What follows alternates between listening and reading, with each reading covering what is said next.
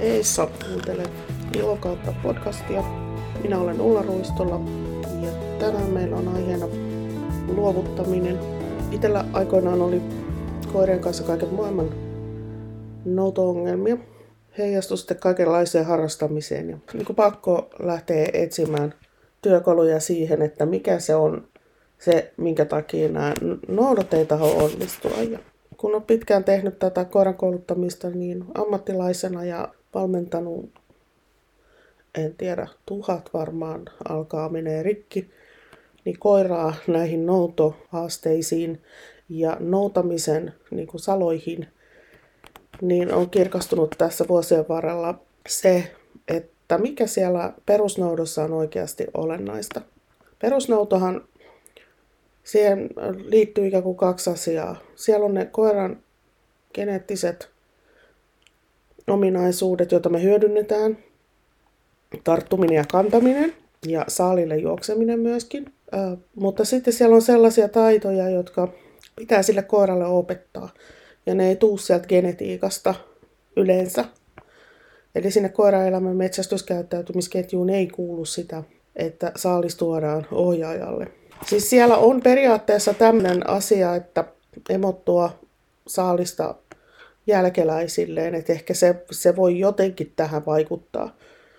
Mutta yleisesti ottaen niin suurimmalla osalla koirista on vähän erilainen visio siitä, mitä sille noutoesineelle pitäisi tehdä tai riistalle pitäisi tehdä.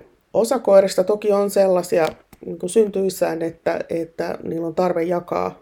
Mutta mun täytyy kyllä sanoa, että omista koirista niin vain yksi on ollut sellainen, jolla ei ole siis ollut noutohaasteita ollenkaan sen luovutuksen suhteen, että se on ihan pienestä pennuista halunnut todellakin jakaa. Kaikille muille se on täytynyt jotenkin niin kuin erikseen alleviivata, että tämä on nyt tärkeää. Voi olla, että niillä on sitä tarvetta jakaa, mutta meidän käyttäytymisellä aikaan saadaan se, että ne ei enää haluakaan jakaa tai sitten ne haluaa pitää itsellään. Tätä kutsutaan omimiseksi ja se voi olla koiran oma ominaisuus, mutta se voi olla siis meidän aikaan saamaan ja usein todellakin on sitä. Toisin sanoen, se luovutus on koulutettava ja jokainen koira hyötyy siitä, että se myös koulutetaan, koska sitä ikään kuin paremmaksi se nouto tulee, mitä halukkaampi se koira palauttaa. Ja tämä on nyt tärkeää, että se koira osaa ja tietää tarkkaan, mitä sen kuuluu tehdä, ja se kokee sen myös palkitsevana. Tällöin häviää suurin osa meidän noutohaasteista. Jos se koira haluaa palauttaa ja se tavoittelee palauttamista, niin sillä on kiire löytää, ja sillä ei ole aikaa siellä jäädä niin tekemään mitään pöllöntemppuja. Esim. Vaikka tiputella tai josta kunniakierroksia tai jotain tällaista. Haluan alleviivata sitä, että ohjaaja on tärkeä miettiä sitä, että minkälaisen noudon haluaa rakentaa. Ja siihen olennainen osa on se luovuttaminen. Et se ei ole oikeasti mikään kunnollinen nouto, jos se koira tulee ja tiputtaa sen tohon jalkoihin. Ensinnäkin se kertoo sen, että se koira ei oikein osaa.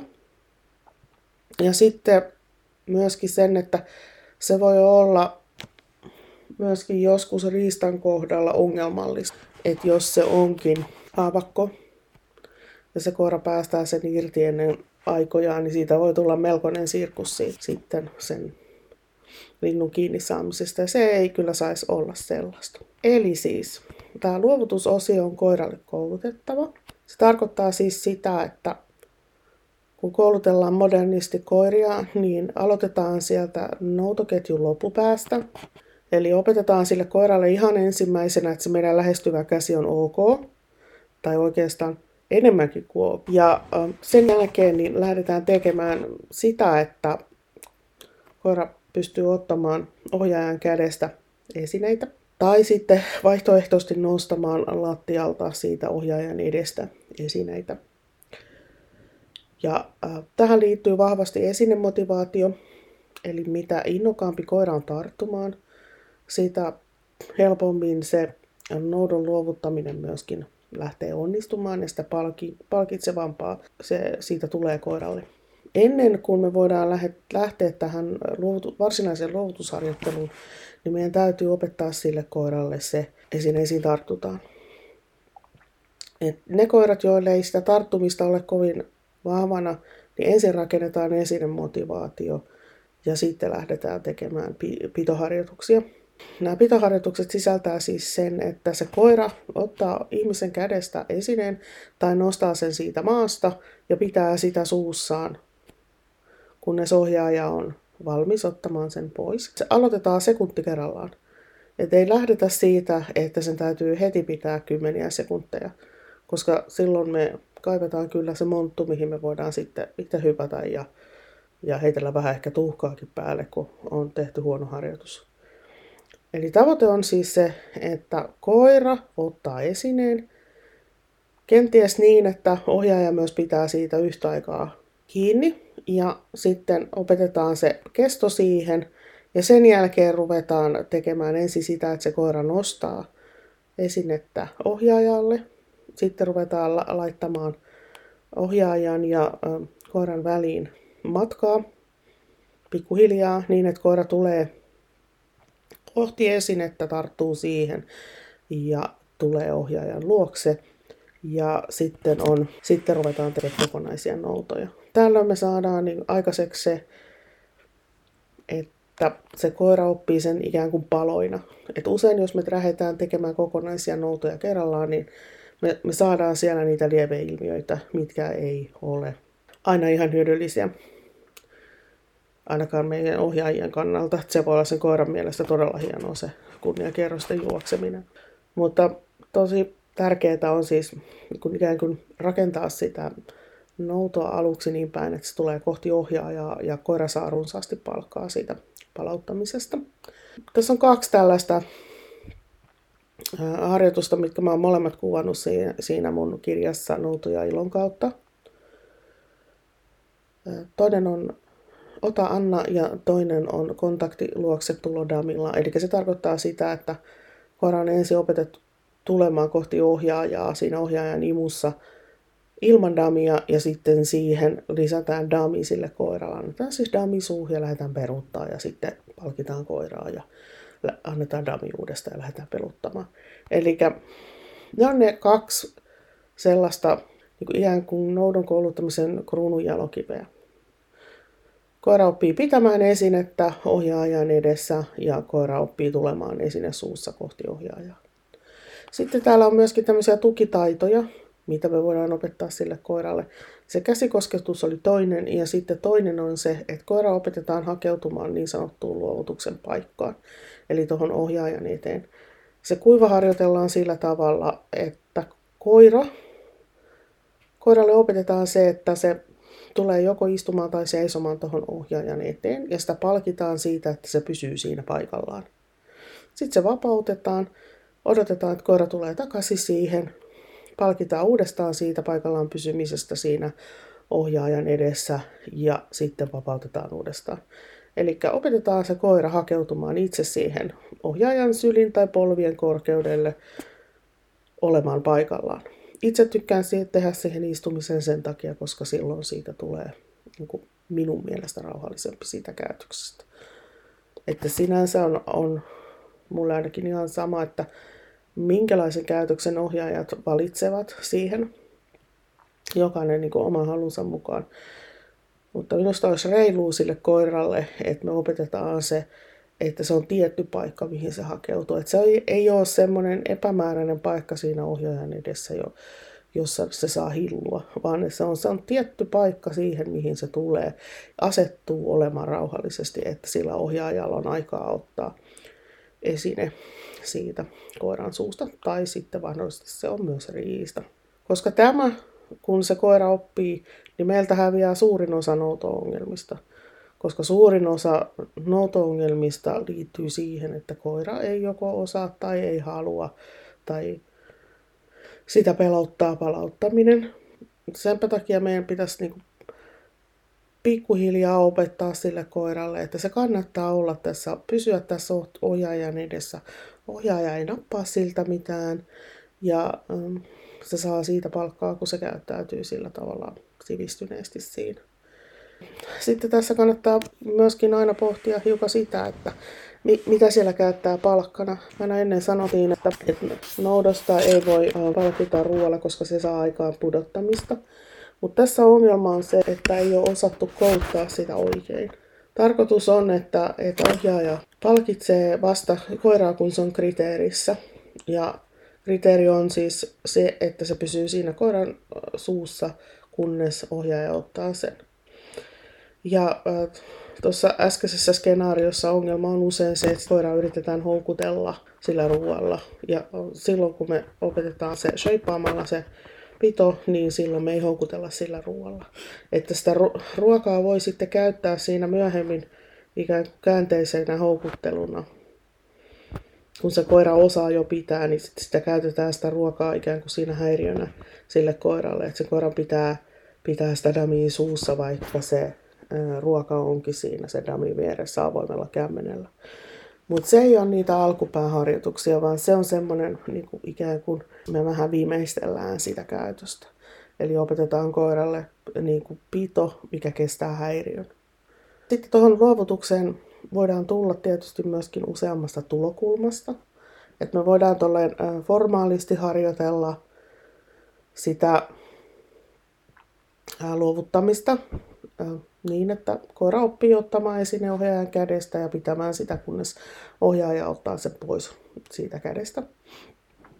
Mutta me voidaan siellä ikään kuin tukitoimintoina myös opettaa koiralle useampaa erilaista noutoleikkiä. Ja ihan vetoleikin kautta voi saada palautukset onnistumaan tosi hienosti. Tiedän, että perinteisesti lintukoirille on sanottu, että vetoleikki aiheuttaa kovasuisuutta, mutta se mitä itse olen tässä vuosien varrella nähnyt, niin se näyttää olevan niin, että ne koirat, jotka on kovia leikkimään vetoleikkejä, niin niillä on usein kunnollinen ote ja semmoinen syvä ote siitä, että sitä otetta ei tarvitse lähteä sitä kautta korjaamaan. Ja ne koirat, jotka ei ole innokkaita leikkimään, niin usein niillä on niinku haasteita siinä tarttumisessa noin ylipäätänsä. Ja se, mikä aiheuttaa sitä kovasuisuutta, niin näyttäisi olevan se, että kun koira pannaan noutoon kiihtyneenä, niin kun se saapuu sinne saaliille, niin se purkautuu se kiihtymys siihen, että se koira rupeaa repimään ja puremaan. Ja jopa syömään. Toinen syy siihen on se, että siinä palautuksessa on jotain klappia. Eli se koira ei halua tai ei uskalla tuoda sitä, mutta se tietää, että sen on pakko tuoda se. Ja siinä saattaa käydä niin, että se stressi purkautuu sillä tavalla, että se lähtee puremaan sitä lintua, kun se tulee kohti ohjaajaa. Ja tällöin ohjaajan pitäisi lähteä pohtimaan sitä, että miten se stressi saadaan siitä purettua. Että sehän on, tämmöinen tunneoppiminen on tosi voimakasta. Että sen takia mä kyllä niiden nuorien koirien kanssa, ennen kuin ne on oikeasti niinku syttynyt sille riistalle, niin harjoittelisin sen tarttumisen, kantamisen ja pitämisen sillä tavalla, että siihen ei liity mitään konfliktia, kun ne tulee ohjaajan luokse. Koska suurin osa noutohaasteista liittyy siihen, että koiran ohjaajan välillä on konflikti ja sitten sieltä rupeaa tulemaan sijaiskäytöksiä siihen noudon palauttamisvaiheeseen. Siellä voi tulla jalan nostamista, siellä voi tulla tiputtelua, sitten siellä on myöskin semmoista mielistelyä, eli se koira tulee kyllä ohjaajan luokse, antaa sen käteen, mutta käyttäytyy ahdistuneesti. Sitten mikä ei ole sekään kiva. Ja sitten sen koiran kannalta, voi olla, että ohjaajan kannalta on, mutta koiran kannalta ei ole. Sitten siellä on just nämä kaikki kunniakierrokset ja osa vie esineen piiloon ja osa jää jonnekin kauas repimään sitä ja näin. Niin nämä kaikki on vältettävissä, jos koira on oppinut, että palauttaminen on todellakin kannattavaa. Siitä seuraa niin kuin semmoinen optimistinen tunnetila. Eli perinteisestihän usein on Nouto on opetettu tällaisena pakkonoutona, eli koiralta luukku auki, esine suuhun kiinni, suuhun, ja sitten pidetään hetken aikaa sitä esinettä siellä suussa. Ja paine häviää sitten siinä vaiheessa, kun se esine pysyy siellä koiran suussa. Tämä on paineen käyttämistä, eli positiivisen rankaisun käyttämistä, jossa palkkiona tulee negatiivinen vahviste, eli se, että paine poistuu. Ja siinä ongelma on se, että siellä tulee väärä tunnetila ja siellä saattaa tulla välttämiskäytöstä. Ja isolle osalle koirista ei voi opettaa noutoa sillä tavalla tai pitoa, koska ne ei kestä sitä. Ja toinen asia on se, että iso osa ohjaajista ei kestä tätä harjoitusta. Että se vaatii ohjaajaltakin jonkinlaista kovuutta, että pystyy niin kuin laittamaan esineen koiran suuhun, vaikka koira vastustelee. Ja vaikka ei koira vastustele, niin on se silti eettisesti väärin, että sä pakotat koiran tekemään jotain. Ja siellä ongelma on just, että siinä saattaa tulla paljon välttämistä. Ja kun tulee välttämistä, niin tulee stressiä ja sitten sieltä voi tulla muita haasteita sinne nousuun. Eli se, mikä tässä on niin kuin mun mielestä semmoinen olennainen asia on se, että me ihmiset ymmärretään, että sen koiran on tavoiteltava palauttamista. Se on sen mielestä oltava kannattavaa, jotta se nousee sinne koiran prioriteettilistan ykköseksi siellä noudossa. Ja sitten kun me nähdään, että se rupeaa olemaan siellä, niin silloin me nähdään myöskin se, että meidän noutohaasteet alkaa häviämään. Et mitä arvokkaampi se palauttaminen sille koiralle on käytöksenä, niin sitä todennäköisempää on, että meillä on hienoja noutoja. Ja nythän tässä, kun ollaan niin nuorten koirien kanssa tekemisissä ja tehdään esimerkiksi vesitöitä, niin tähän vesityöhaasteisiin niin on ratkaisu. Paras ratkaisu on se, että me opetetaan se koira luovuttamaan myös siellä vesiympäristössä. Ja me voidaan opettaa ja alleviivata sitä luovutuksen paikkaa sille nuorelle koiralle myös siellä. Ja sitten rakentaa niillä samoilla harjoituksilla sille koiralle myös siinä ympäristössä ikään kuin selväksi se, että tämä kannattaa tehdä tällä tavalla. Eikä se ole mikään niin kuin työläs projekti suurimman osan koirien kanssa. Silloin se on työläs, jos se koiralla ei ole niin kovin hyvää tällaista tarttumista. Et nythän rodut ja linjat on hyvin erilaisia keskenään. Et osa on sellaisia, että tarttuminen on siellä geeneissä vahvana. Ja osa on semmoisia, että siellä näyttäisi olevan, että se alkaa heikentymään siellä. Ja nämä on tietysti jalostusvalintakysymyksiä. Mutta tässä vuosien varrella niin me ollaan tahkottu monen ohjaajan kanssa koiria, niin mun tietääkseni siellä on vain yksi, jolle ei ole saatu opetettua sitä luovuttamista. Ja se johtuu ehkä lähinnä siitä isännästä, että isäntä oli niin pettynyt siihen koiraansa, että ei jaksanut motivoitua siihen opettamiseen kunnolla. Mutta tosiaan niin siihen onnistuneeseen noutoon, niin siihen tarvitaan siis ennen kaikkea esinemotivaatio ja sitten halu palauttaa. Ja kun nämä kaksi on kohdallaan, niin me voidaan tehdä kaikkia niin noutoharjoituksia, tämmöisiä muisteja ja ohjauksia ja tällaisia, koska me tiedetään, että siellä on motivaatio kumpaankin päähän. Mutta jos se koira ei ole kiinnostunut esineistä, tai se ei ole kiinnostunut palauttamisesta, tai molempia, niin ei se luonnollisestikaan voi onnistua ihan sillä tavalla, kun me kuvitellaan. Eli tälle luovuttamiselle kannattaa kyllä tosiaan niin kuin uhrata aikaa. Ja kannattaa määritellä itselleen se, että minkälaiseksi haluaa sen muodostuvan. Kun käy itselleen mielessä läpi sen, että mä haluan, että se koira laittaa sen mulle käteen, niin se on käsikosketus, voidaan tehdä sitä. Haluan, että se käyttäytyy tuossa mun edessä rauhallisesti. Haluan, että se käyttäytyy niin, että se pitää sitä, kunnes mä otan sen siltä. Niin kuin vaikka sillä tavalla, että ohjaaja tarttuu sen siihen ja sanoo kiitos ja koira irrottaa. Koska ne on hienoimpia mun mielestä ne ohjaajien suoritukset, missä ohjaaja on todellakin työstänyt tämän vaiheen ihan niin pitkälle, että siinä käsikosketuksessa on kestoa sen verran, että ohjaaja ja koira pitää esineestä kiinni, kunnes se ohjaaja sanoo koiralle, että kiitos. Koska silloin siellä ei ole kiirettä. Eli itse tykkään tehdä tähän semmoisen rauhan.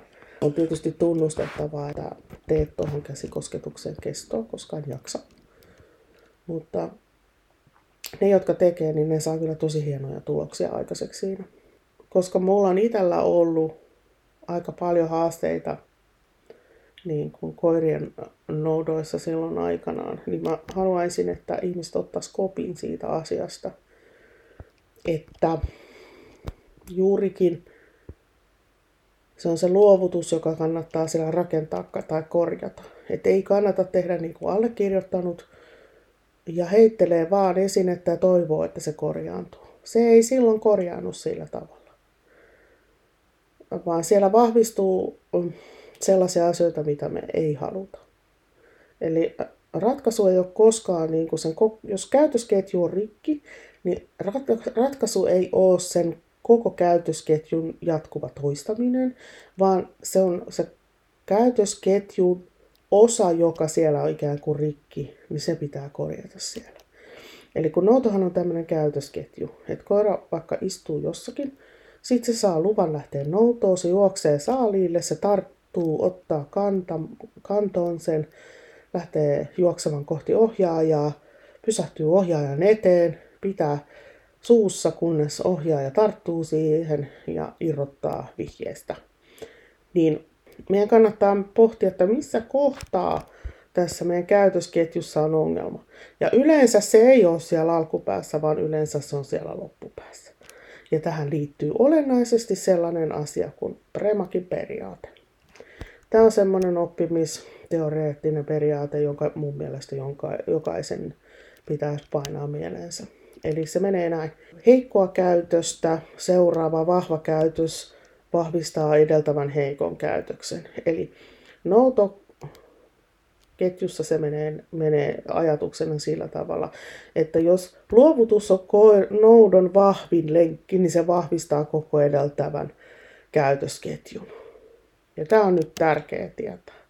Että jos luovutus on koiran bravuuri ja se tekee mielellään sitä, niin se vahvistaa jatkuvasti sitä niitä teidän noutoharjoituksia. Mutta jos siellä on joku vika siellä luovutuksessa, se koira ei halua, ei uskalla, ei osaa tehdä sitä, niin siinä seuraa haastetta siihen edeltävään noutoketjuun. Tämä jos kaikki muistaisi, niin siihen voisi hyvin sitten palata myöhemmin, kun tarkastelee sitä, että mikähän tässä menee pieleen. Joskus aikoinaan laitoin Exceliin näitä noutohaasteita ja pohdin sitten sitä, että mistä ne mahtaa johtua. Niin ne johtuu juurikin siitä luovutuksesta. Siellä on aina joku haaste. Ja usein siellä on se just, että ei osata, tai sitten siellä on se konflikti koiran ja ohjaajan välillä. Ja se usein se konflikti onkin tahattomasti niin kuin muodostunut, että eihän me yleensä tahallaan sitä tehdä sinne. Mutta siinä on hyvä analysoida ja pyytää joku kaveri katsomaan tai ottaa vaikka vähän videokin siitä, että mitähän tässä oikeasti tapahtuu. Itse olen käsitellyt tätä aihetta niin kuin webinaareissa, että mulla on siellä semmoinen noudon peruskouluttamisen webinaari. Musta oliko sen nimi noutokuntoon. Ja sitten toinen on noutohaasteiden ratkaiseminen. Että jos kiinnostaa niin kuin enemmänkin tutustua tähän aiheeseen. Ja sitten nyt kesäkuun alussa 2023, siis on vuosi, niin pidän webinaarin niin kuin tästä, kuinka laitetaan lisää haastetta niihin noutoihin. Mutta tämä edellyttää sen, että se koira oikeasti tavoittelee palauttamista. Ennen sitä on vaikea saada aikaiseksi niitä hienoja juttuja sinne noutoon. Ja se, minkä mä haluan tänne myös vielä muistuttaa siitä noudosta, että sen olisi niin kuin tarpeellista olla kivaa molemmille. Että jos ei se ole sitä, niin siitä kannattaa tehdä kivaa. Että on olemassa lukuisia noutoleikkejä, joista itse tykkään ehkä kaikkein eniten 2 damin leikistä.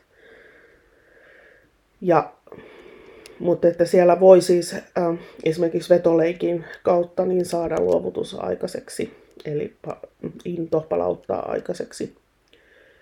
Mutta että kannattaa olla siinä avoin ja miettiä, millä tavalla mä saan sen mun koiran haluamaan sitä luovuttamista. Että mitkä on ne välineet, mitkä mä käytän tämän mun koiran avuksi.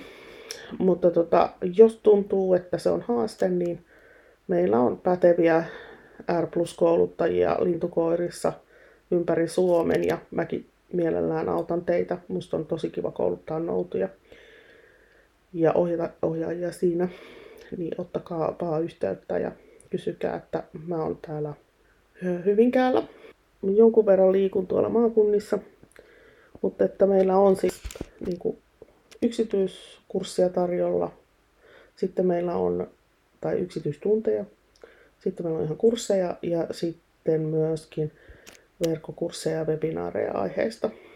Että sanoisin, että tähän kyllä todella kannattaa investoida, koska tulokset näkyy kyllä. Kiitos tästä tällä kertaa. Jos teillä on jotain ajatuksia, niin laittakaa viestiä vaikka Instassa tai sähköpostilla. Ja olisi kiva tietää, että mistä te haluaisitte, että mikä sitten käydään läpi täällä podcastissa, että esittäkää ideoita. Mutta siihen asti se on moro.